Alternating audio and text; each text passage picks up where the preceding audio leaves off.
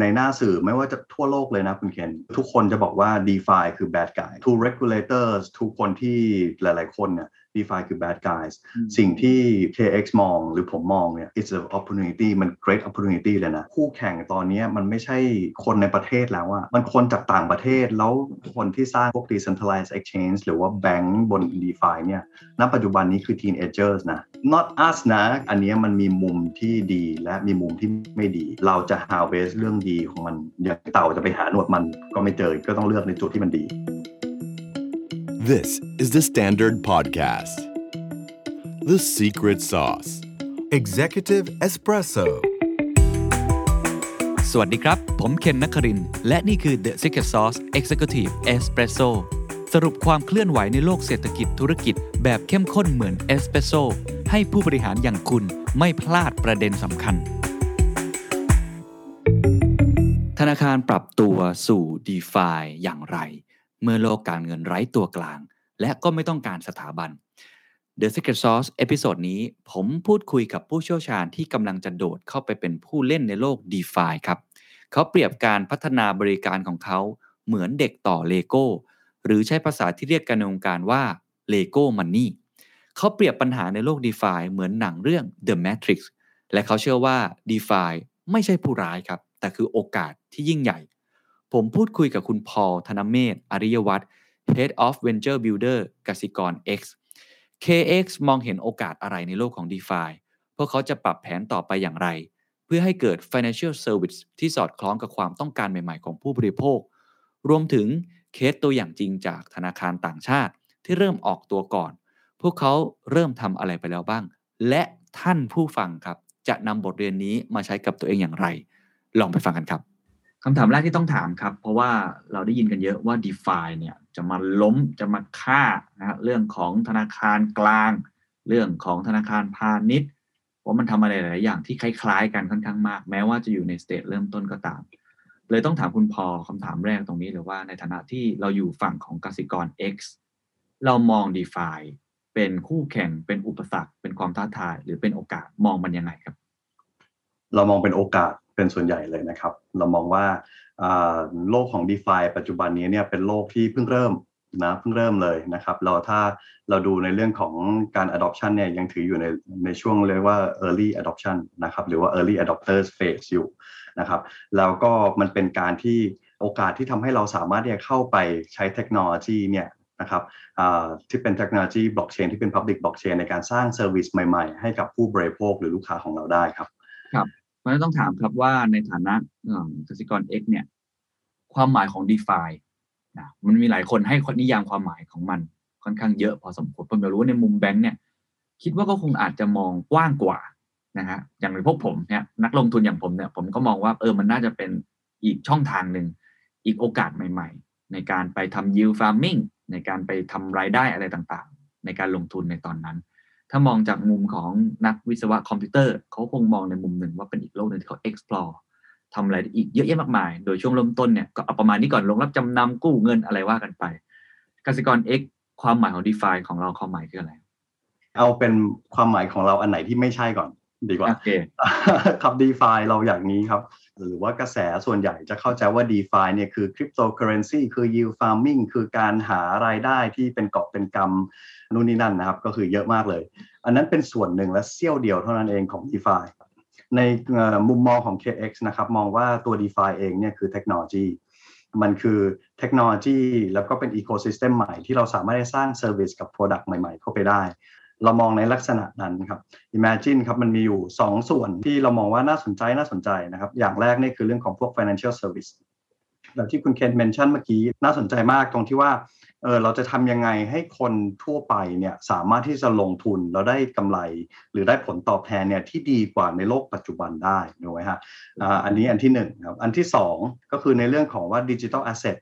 เราต้องบอกว่า pain point ของโลกปัจจุบันเนี่ยโดยเฉพาะของคนที่เป็นเจ้าของ intellectual property ทั้งหลาย ไม่ว่าจะเป็นไฟล์ภาพ ไม่ว่าจะเป็นไฟล์เพลง ไม่ว่าจะเป็นไฟล์อะไรที่เป็นไฟล์ดิจิตอลเนี่ยเจ้าของ suffer จากการที่เขาไม่สามารถที่จะ protect ตัวเองได้นะครับไม่สามารถที่จะยืนยันได้ว่าเมื่อไฟล์ของฉันเนี่ยมันไปอยู่ในโลกดิจิตอลแล้วเนี่ยเฮ้ยมันเป็นของฉันจริงถูกไหมครับ แต่ว่าไอ้เทคโนโลยีของ d e f าเนี่ยพอถ้าเราสามารถ convert สิ่งเหล่านี้ออกมาให้เป็นสิ่งที่เรียกว่า non fungible token หรือว่า NFT ได้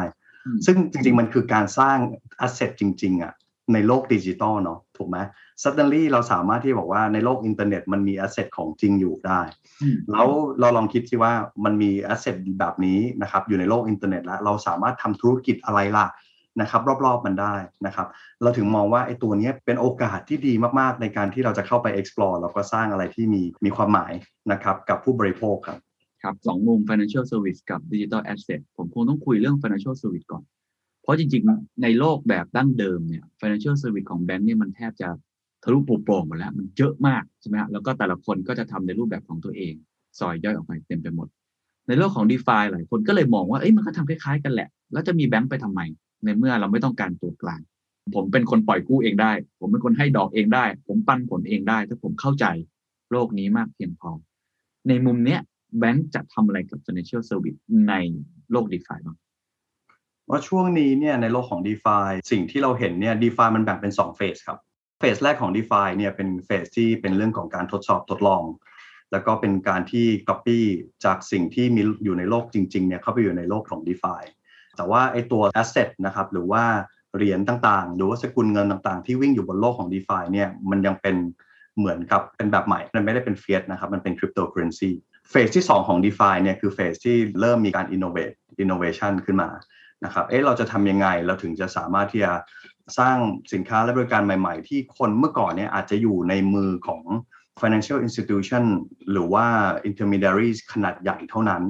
นะครับแล้วเป็นธุรกิจที่น่าสนใจ ผมยกตัวอย่างนี้ครับว่าธุรกิจหนึ่งที่ดังมาในช่วงหนึ่งปีที่ผ่านมาในโลกของ d e f าที่ฟิตอยู่ในเฟสสองของ d e f าเนี่ยมันคือเรื่องของ decentralized exchange จริง ๆ ให้เรามองแบบนี้ว่ามันคือ financial exchange แหละมันคือ FX มันคือ foreign currency exchange ที่เราสามารถเอาเหรียญต่างๆ ไปแลกได้ แต่ว่าไอ้เหรียญต่างๆ ที่เราไปแลกแทนที่จะเป็นเหรียญไทยบาท USD ถูกไหมมันก็จะกลายเป็นเหรียญคริปโตหรือว่าเหรียญที่เป็นโทเค็นต่างๆ เอาไปแลกได้ สิ่งที่พิเศษของเรื่องนี้มันคือคนธรรมดานะครับ ปกติเนี่ยคนธรรมดาสามารถเอาเหรียญของเราไปฝากได้ แล้วก็ให้คนเนี่ยหรือตลาดที่ต้องการเหรียญเหล่านั้นเนี่ยมากู้เหรียญเหล่านั้นไปได้ นะครับไอ้ธุรกิจแบบนี้เนี่ยที่เป็น traditional เรียกว่า market maker ซึ่งอยู่ในมือของบริษัทที่ขนาดใหญ่จริงๆนะครับแต่ตอนนี้มันทำเอื้อต่อให้กับคนทั่วไป สามารถที่เขามาเล่นตรงนี้ได้ นั่นแหละครับ ความน่าสนใจก็อยู่ตรงนี้ฮะในเมื่อมันมีสองเฟสถูกไหมฮะเฟสแรกคือทำคล้ายๆ โลกเดิม ใช่ไหม explore อะไรเพิ่มเติม โดยใช้ตัวกลางที่มันเปลี่ยนแปลงไปตามเหรียญที่มันมีอยู่ในโลกของคริปโต อันที่สองคือ innovation คือโลกใหม่ๆ ที่ในโลกเก่าเนี่ยมันอาจจะยังไม่ค่อยมีจู่ๆผมกลายเป็นเนี่ยมาเก็ตได้เอง ผมเป็นมันนี่ในการ exchange ได้เองด้วย แล้วก็มันจะมีกระบวนการอะไรที่มัน top up ขึ้นไปอีกมากมาย ผมก็เลยก็เลยสนใจนี่แหละครับว่า แล้ว KX จะเข้าไปเล่นในโลกไหนก่อนฮะ phase หนึ่งหรือว่า phase สองหรือเราจะเล่นพร้อม ๆ กัน เราจะหาจุดตรงไหนที่เป็น sweet spot ของเราที่จะเข้าไปทำ ครับเรา explore ทั้ง 2 เรื่องเลยครับสาเหตุเป็นเพราะว่า to market หรือว่าทุกคนแม้กระทั่งเป็นคนที่เป็น financial service providers หรือว่า service provider อื่นๆ ที่ไม่เกี่ยวกับการเงินเนี่ยโลกนี้เป็นโลกที่ใหม่มาก ดังนั้นเนี่ยมันคือการเรียนรู้ในช่วงแรกว่าถึงแม้ว่าเราก็ต้องเข้าไปเรียนรู้ว่าทั้งเวฟหนึ่งกับเวฟสองของ d e f าเนี่ยมันมีเซอร์วิสอะไรและเขาทำยังไงนะ ข้อดีของ d e f าคือเราสามารถที่จะเข้าไปดูไส้ในของมันได้ แล้วเข้าไปดูโค้ดของมันได้ เราสามารถรู้เลยว่าอ๋อโอเคเขาทำแบบนี้ แล้วเราสามารถวิเคราะห์ได้ความเสี่ยงของเขาคืออะไรล่ะ หรือแม้กระทั่งเราสามารถวิเคราะห์ได้เออ benefit ที่user หรือว่าลูกค้าของเราได้เนี่ยเฮ้ยอันไหนมันดีกว่า ข้อพิเศษของ d e f าเนี่ยคือมันไม่จำเป็นที่จะต้องเราทำแบบอย่างใดอย่างหนึ่งนะ มันคือเราสามารถที่จะประกอบร่างได้อย่างที่เมื่อกี้ที่ผมเรียนนะครับ การที่เวลาเรามองเนี่ยวิธีการสร้างอีโคซิสเต็มของ d e f าคือทุกคนไปอยู่ในกล่องเดียวกันนะครับทุกคนอยู่ในกล่องเดียวกันเสร็จปั๊บเวลาสร้าง service ขึ้นมา service เหล่านี้เนี่ยมีมาตรฐานในทางเทคนิคแบบเดียวกัน ดังนั้นมันสามารถที่จะประกอบร่างได้ เราสามารถ mix and match service นู้นบวกอันนี้ได้นะครับ เพื่อทำให้เป็น service ใหม่ ๆ ได้ แล้วก็อันนี้เป็น area ที่เรามองครับ ก็คือ explore ทั้ง 2 area แล้วดูซิว่า เราจะสามารถสร้างอะไรใหม่ ๆ จากตรงนั้นได้นะครับ มันมีคำอยู่คำหนึ่งที่น่าสนใจในวงการนี้เรียกว่า Lego Money Lego Money ฮะใช่ Lego Money เนี่ยมันคือมันเหมือนกับเลโก้อะเราประกอบ ของเล่นถูกไหมหรือว่าประกอบของต่างๆ จากแต่ละชิ้นแต่ละชิ้นเนี่ยอันนี้หลักการเดียวกันครับ สินค้าหรือบริการต่างๆ พวกนี้ในวงการนี้ก็จะเรียกว่าโปรโตคอลเราสามารถที่จะประกอบร่างแต่ละโปรโตคอลแล้วก็สามารถที่จะสร้าง service ใหม่ ๆ ได้ เรามองว่ามันน่าสนใจเราเรามองตัวเองเหมือนเป็นเด็กที่กำลังตื่นเต้นอยู่นะครับ แล้วก็เห็นเลโก้กองหน้า แล้วดูว่าเราสามารถที่จะสร้างอะไรขึ้นมาได้นะครับผมว่ามันก็คล้าย ๆ กับตอนที่ยุค Play Store App Store ใช่ไหมมีระบบตรงกลางอยู่ แล้วก็ให้คนเข้าไป build up top up เอาเลโก้เนี่ยมาต่อ แต่นี่มันเป็น Lego Money นะฮะแล้วเด็กคนนี้เด็กคนนี้ที่ชื่อ KX ซึ่งจริงๆเนี่ยไม่ใช่เด็กใหม่นะฮะเป็นเด็กที่แบบเอ่อไม่ใช่ new kid in the block แต่ว่าเป็นเด็กที่มีประสบการณ์สูง มีเงินทุนสูงมาก มีศักยภาพในการทำอะไรหลายอย่างผมว่าเราก็คงต้องมองว่ามันมี pain อะไรบ้างในตอนนี้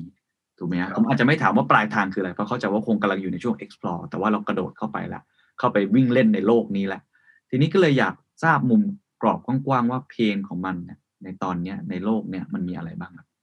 ครับเพนหลักๆมีอยู่3ามสี่อย่างนะครับ อันที่หนึ่งเนี่ยคือเข้าใจยาก d e f i เนี่ยเข้าใจยากในมุมของ user นะคือการที่จะใช้ Product หรือว่า Service ในโลกของ d e f i ได้เนี่ยต้องเข้าใจมัน นะครับแล้วมันมี jargon เยอะเต็มไปหมดเลย ซึ่งคนส่วนใหญ่เนี่ยต้องทำการบ้านเยอะมากนะครับ อ่านไม่ว่าจะเป็นอ่านบทความต่างๆ หรือดู YouTube หรือว่าดูอะไรพวกนี้เต็มไปหมดเลยนะครับ learning curve เนี่ยสูงมากมันสูงซะจนที่ว่าคนไม่อยากจะศึกษามัน ทีนี้พอไม่อยากจะศึกษามันเสร็จปั๊บมันทำให้เกิด pain ที่ 2 พอไม่ไปศึกษามันเนี่ยเราเลือกใช้บริการไม่ถูก เพราะมันมี service เกิดขึ้นใหม่ทุกวันนะฮะในเรื่องของโลกของ d e f าเนี่ยเราก็มีทั้งคนดีแล้วก็คนที่ไม่ดี มีบริษัทที่เปิดตัวว่าฉันคือใคร แล้วก็มีบริษัทที่ไม่บอกหรอกว่าฉันคือใคร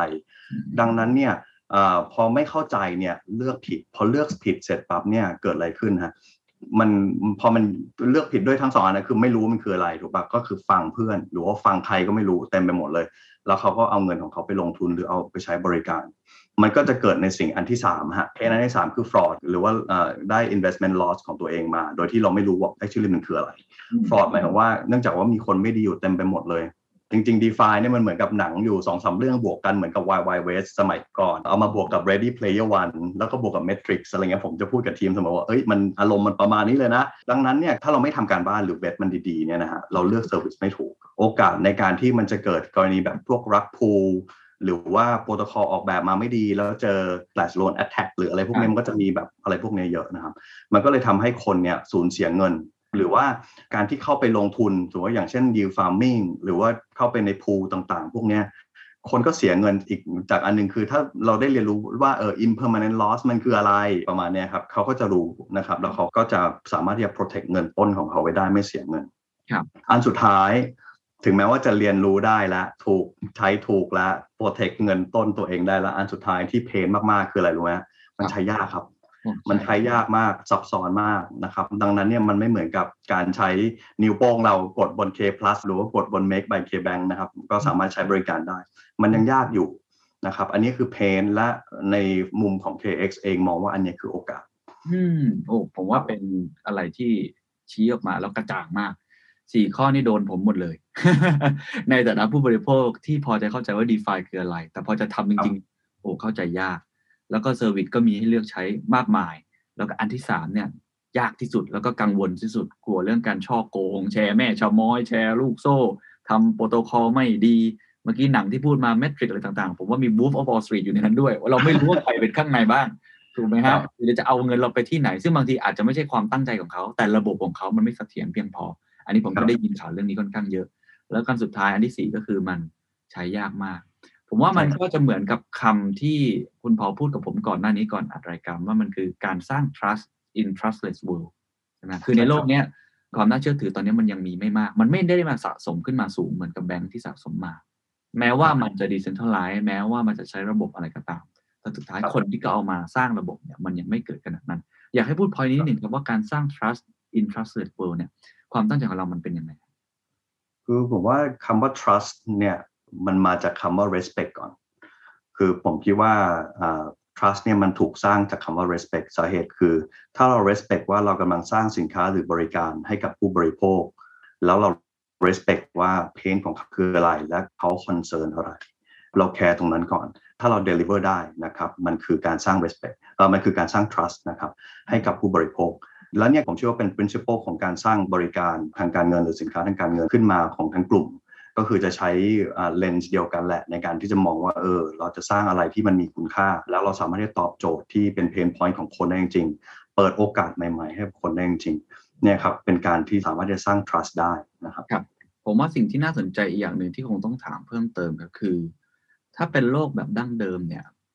แบงก์จะได้เปรียบอย่างหนึ่งคือเป็นสถาบันการเงินที่ใหญ่ใช่ไหมครับจะสร้าง service แต่ละอย่างเนี่ยคู่แข่งก็ต้องไปขอใบอนุญาต จากธนาคารแห่งประเทศไทย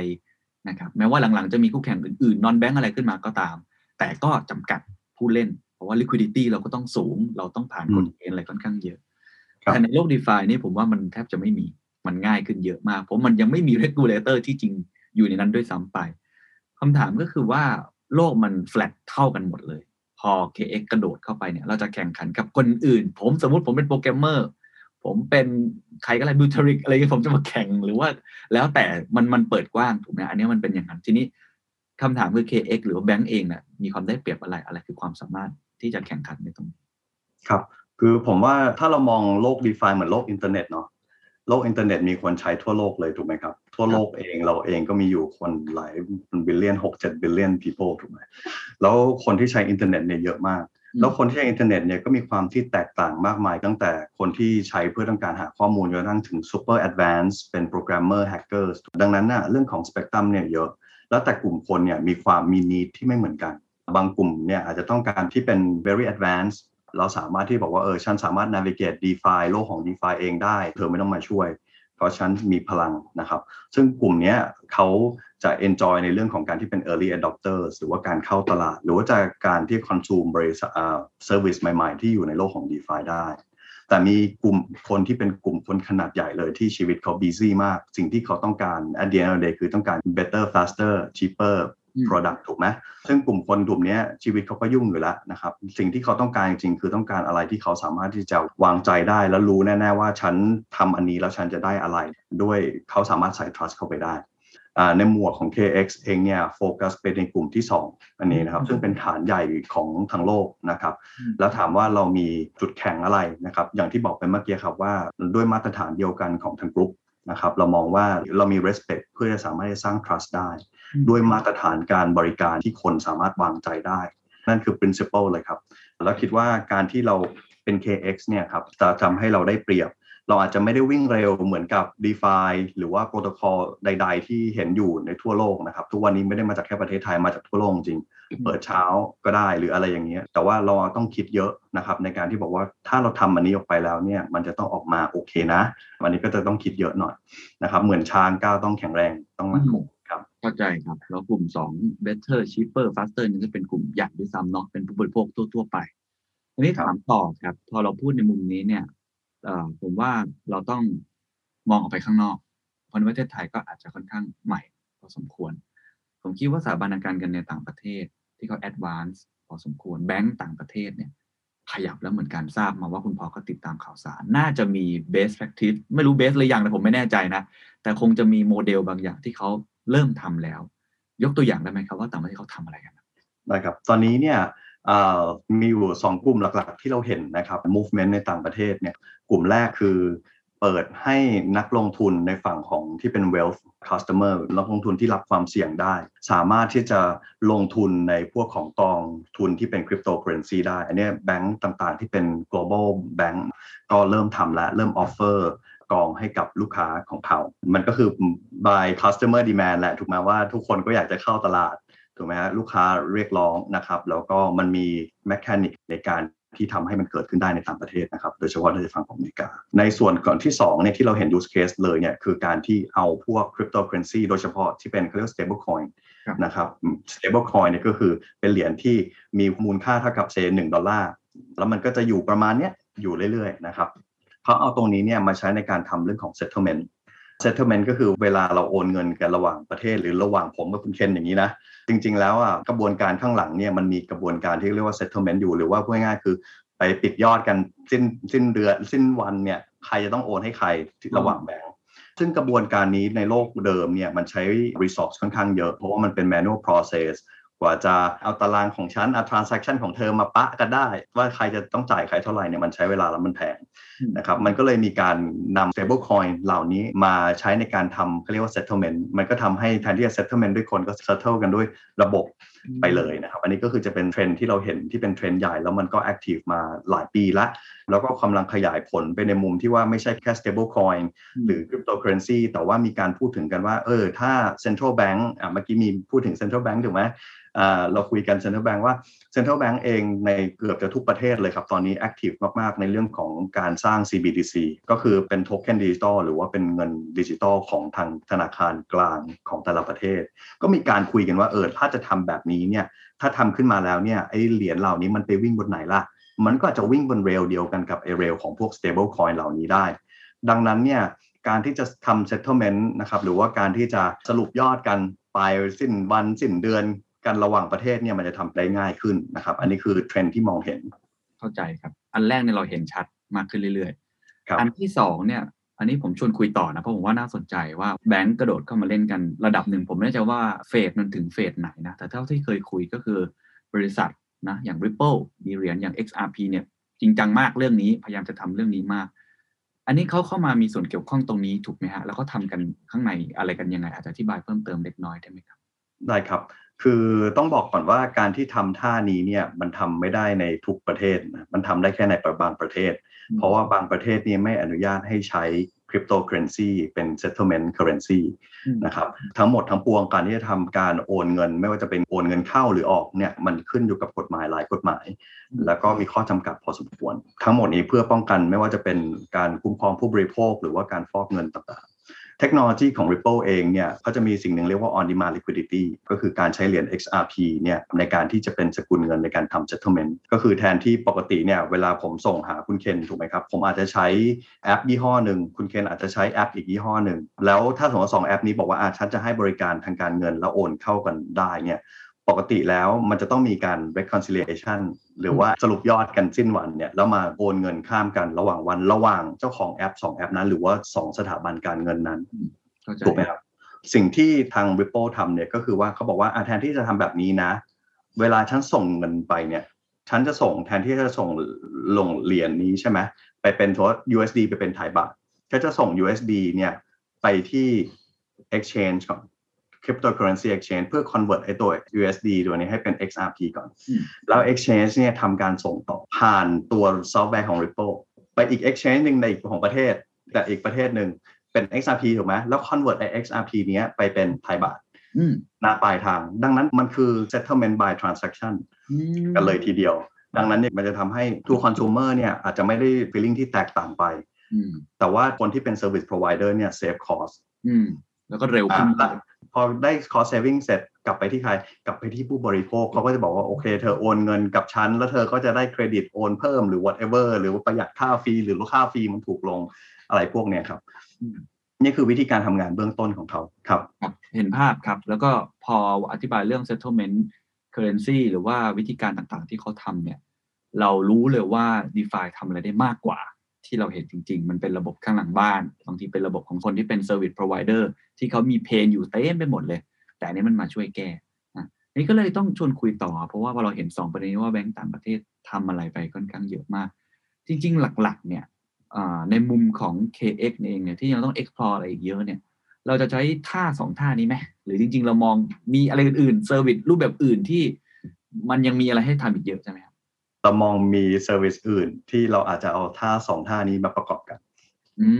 มอ่า อย่างที่บอกครับว่ามันคือ Lego money เนาะคือ แล้วแต่ว่าเราจะเป็นเด็กคนนั้นที่จะสร้างหุ่นยนต์อะไรออกมาครับถูกไหมฮะดังนั้นมันขึ้นอยู่กับอินโนเวชันของเราเลย มันขึ้นอยู่กับ creativity ของทีม ซึ่งเอ่อ center piece ของเรื่องนี้มันคือ pain point ของคน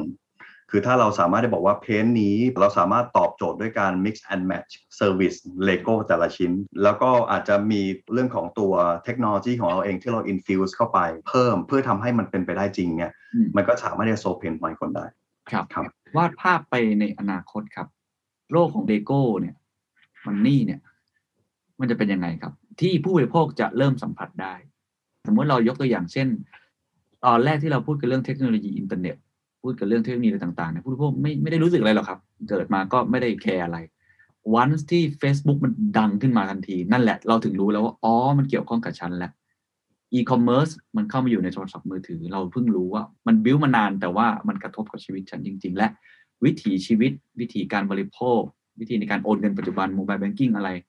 ก็เปลี่ยนไป ผมคิดว่า d e f าหรือโลกของบล็อกเชนคริปโตเคอเรนซีน่าจะเป็นอีก next level หนึ่งเหมือนกันที่มันจะกระทบกับเรา ในเมื่อผมไม่ได้ทำสายนี้โดยตรงเนาะแล้วผมช่วยผู้บริโภค คนผู้ฟังหลายคนก็อาจจะเป็นในฐานะ end user มากกว่า สิ่งที่เขาอยากรู้ผมคิดว่าน่าจะเป็นภาพอนาคตว่ามันจะเปลี่ยนชีวิตของเรายังไงในอนาคต ผมว่าต้องให้หมอดูฮะ อย่างคุณพอเนี่ยที่อาจจะมองเห็นอยู่บ้างเนี่ย ช่วยช่วยวาดภาพคร่าวๆให้ฟังหน่อยว่ามันน่าจะเป็นยังไง ตัวผมเองผมมองเป็นสองส่วนครับ อยากให้ผู้บริโภคหรือว่าผู้ฟัง ให้มองเห็นว่ามันจะมี2 อย่างที่จะเกิดขึ้นนะครับ อย่างแรกเนี่ยคือ service ต่างๆ ที่เราเห็นอยู่แล้วในโลกปัจจุบันเนี่ยมันจะถูก automate มากขึ้น มันจะเป็นดิจิตอลมากขึ้น มันจะ better faster cheaper มากขึ้น ทั้งหมดนี้อาจจะไม่ได้ด้วยเทคโนโลยีบล็อกเชนหรือว่า d e f านี้อย่างเดียว มันมีเทคโนโลยีอื่นๆ หรือว่ามีเรื่องของ FinTech ด้านอื่นๆเนี่ยนะครับที่มาประกอบกันทำให้ทุกอย่างเนี่ยสุดท้ายไป benefit กับผู้บริโภคนะครับ better faster cheaper อันนี้อันแรกก็คือยกตัวอย่างนิดหนึ่งได้ไหมครับ เช่นเช่นบาง product บาง service ก็ได้ครับ เช่นการโอนเงินเมื่อก่อนเนี่ยโอนเงิน ถ้าเราใช้วิธีการโอนเงินแบบสมัยก่อนเนี่ยอาจจะ 1 ไปถึงช้าใช้เวลา 2 วัน 3 วันอีเวนต์ในบางเคสนะครับแล้วก็ค่าโอนเนี่ยแพงแล้วก็ไม่สามารถที่จะการันตีได้ เพราะเวลาโอนเงินมันไม่ได้ขึ้นอยู่กับต้นทาง มันขึ้นอยู่กับปลายทางว่าเขาจะบอกเวทมาว่ายังไง แต่ถ้าสมมติเอาเทคโนโลยีตัวนี้เข้ามาช่วยเนี่ยมันสามารถที่จะเกือบจะทันทีอ่าอันที่ 2 ก็คือเป็นค่าฟรีที่ถูกมากๆนะครับทำให้มันแทบจะคล้ายๆกับ payment อันที่2เนี่ยที่สำคัญมากๆ คือมีอยู่สิ่งหนึ่งครับที่เราเชื่อมากๆ คือในเรื่องของ financial inclusion ทุกวันนี้เนี่ยไม่ใช่คนทุกคนจะสามารถเข้าถึงผลิตภัณฑ์ทางการเงินได้ หรือบริการทางการเงินได้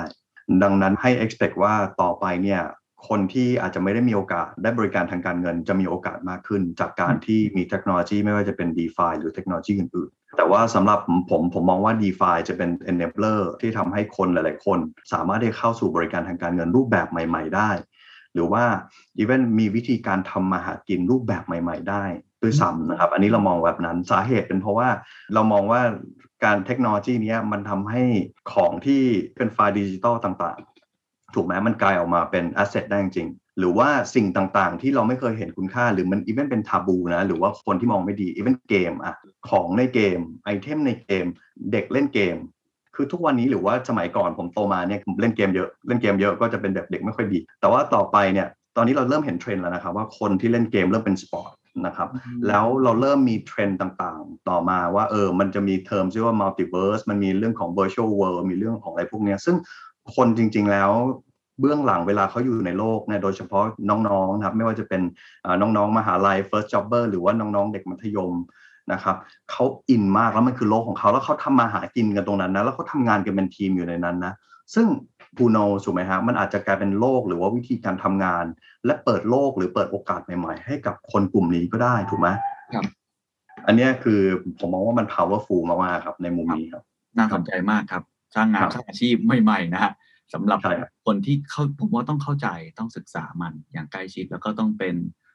เอ่อ first mover หรือว่าเป็น fast mover หน่อยที่พอที่จะเห็นโอกาสในตรงนี้ ก็เลยมาถึงคำถามสุดท้ายแล้วกันนะครับ เราคุยกันมาหลายอย่างมากครับ แน่นอนว่าสิ่งที่เราคุยกันมันอาจจะไม่ได้เกิดขึ้นในระยะเวลาสั้น บางอย่างเกิดขึ้นไปแล้วก็จริง แต่ว่าหลายหลายอย่างเนี่ย ผมว่าคงต้องใช้เวลา แล้วก็อาจจะต้องฝาก ฝั่ง KX นี่แหละครับที่เป็นคนสร้างservice ลักษณะแบบนั้น ให้มันเข้าถึง end user ที่มันง่ายขึ้น แต่ว่าไม่ว่าจะเร็วหรือช้ามันมาแน่ ผมเชื่อว่าทุกคนเชื่ออย่างนั้นสำคัญที่สุดก็คือพวกเราครับ ควรจะเตรียมตัวอย่างไร กับเทรนด์นี้เป็น megatrend จริง ๆ เรื่องของ FinTech เรื่องของ Digital Finance เรื่องของ Blockchain แม้ว่าจะไม่ได้ทำธุรกิจเกี่ยวกับเรื่องนี้โดยตรง ผมไม่ใช่ในแบงค์นะ ผมทำ media ใช่ไหมครับ ท่านผู้ฟังอาจจะเป็นสถาปัตย์ใช่ไหมฮะอาจจะเป็นเรื่องของดีไซเนอร์ รือทำอาชีพท่องเที่ยวค้าขาย เรามองโลกนี้ยังไงดี ศึกษามันยังไง เพื่อตอนที่มันมาแล้ว เราจับกระแสมันได้ทันครับผมขอแบ่งเป็นสำหรับคนสามกลุ่มกลุ่มแรกคือเจ้าของธุรกิจ กลุ่มที่สองคือพนักงานที่จะทำงานในธุรกิจนะครับกลุ่มที่สามคือผู้บริโภคหรือผู้เสพบริสินค้าหรือบริการใหม่ๆนะครับกลุ่มแรกเนี่ยวิธีการมองเรื่องนี้คือมองว่า มันมีเทอมอยู่เทอมหนึ่งครับที่คอยโดย VC ท่านหนึ่งครับ เรียกว่าเขาบอกว่า software is eating the world ซึ่งเทอมนี้เป็นเทอมที่เกิดขึ้นมาสักพักใหญ่ละในโลกของ VC แล้ว movement เรื่องของเทคโนโลยีเนี่ยอัตราการเปลี่ยนแปลงหรือว่าเทคโนโลยีในการที่มัน development เนี่ยนะครับ มันเร็วขึ้นเรื่อยๆ แล้วมันฉลาดขึ้นเรื่อยๆ ดังนั้นในมุมของผู้บริหาร หรือว่าเจ้าของกิจการเนี่ยต้อง observe เทรนด์นี้ให้ดี โดยเฉพาะอย่างเทคโนโลยีอย่างเช่นแบบพวก DeFi หรืออะไรพวกนี้ถ้าเราเป็นตัวกลางเราก็ต้องรู้สึกขนลุกขนพองพอสมควรนิดนึงแล้วนะ บอกว่าเอ้ยเออต่อไปเขาอาจจะไม่ต้องใช้สินค้าบริการที่ต้องพึ่งเรานะเพราะบล็อกเชนไม่ว่าจะเป็น Public หรือว่า Private เนี่ยสามารถที่จะแก้ปัญหาคนกลางได้ในหลายๆเคส ดังนั้นเนี่ยสำหรับคนที่เป็นเจ้าของธุรกิจต้องดูเลยว่า เฮ้ยเราอาจจะถูก disrupt โดยไม่รู้ตัวหรือเปล่า คืออารมณ์มันจะเป็นแบบ gradually and then suddenly เหมือนกบต้มกบต้มเออมันจะเป็นกบต้ม ใช่กบต้ม เราจะไม่รู้เลยจนกระทั่งวันหนึ่งเราตื่นมาแบบอ้าวเฮ้ยมันเกิดขึ้นแล้ว แล้วเราไม่ได้อยู่บนเวฟนั้นอะเวฟนั้นมันผ่านเราไปแล้ว เรากลายเป็นว่าเราอยู่ตรงไหนไม่รู้ กลุ่มที่สองนะครับ คือกลุ่มที่เป็นพนักงาน อันนี้สำคัญเป็นเพราะว่าอย่างที่บอกทุกอย่างตอนนี้เนี่ยมันแทบจะไปสู่เรื่องของเทคโนโลยีทั้งนั้นนะครับแล้วมันมีคำพูดเหมือนกันนะครับเขาบอกว่าถ้าเรารู้เทคโนโลยีเยอะๆเนี่ยมันไม่ต่างจากการที่เรามี magic เพราะว่าอะไรพวกนี้คือเรื่องของ coding นะครับเรื่องของ coding เรื่องของการรู้เท่าทันว่าเทคโนโลยีมันเดินอย่างไร ผมจะ encourage ทีมทุกคนบอกว่าเฮ้ย you ต้องรู้ในการว่า you จะโคดอะไร เอาแบบ simple form ก็ได้ you ไม่ต้องทำอะไรที่มัน advanced ก็ได้นะ หาโปรเจกต์ที่เป็นตั้งต้นสักตัวหนึ่ง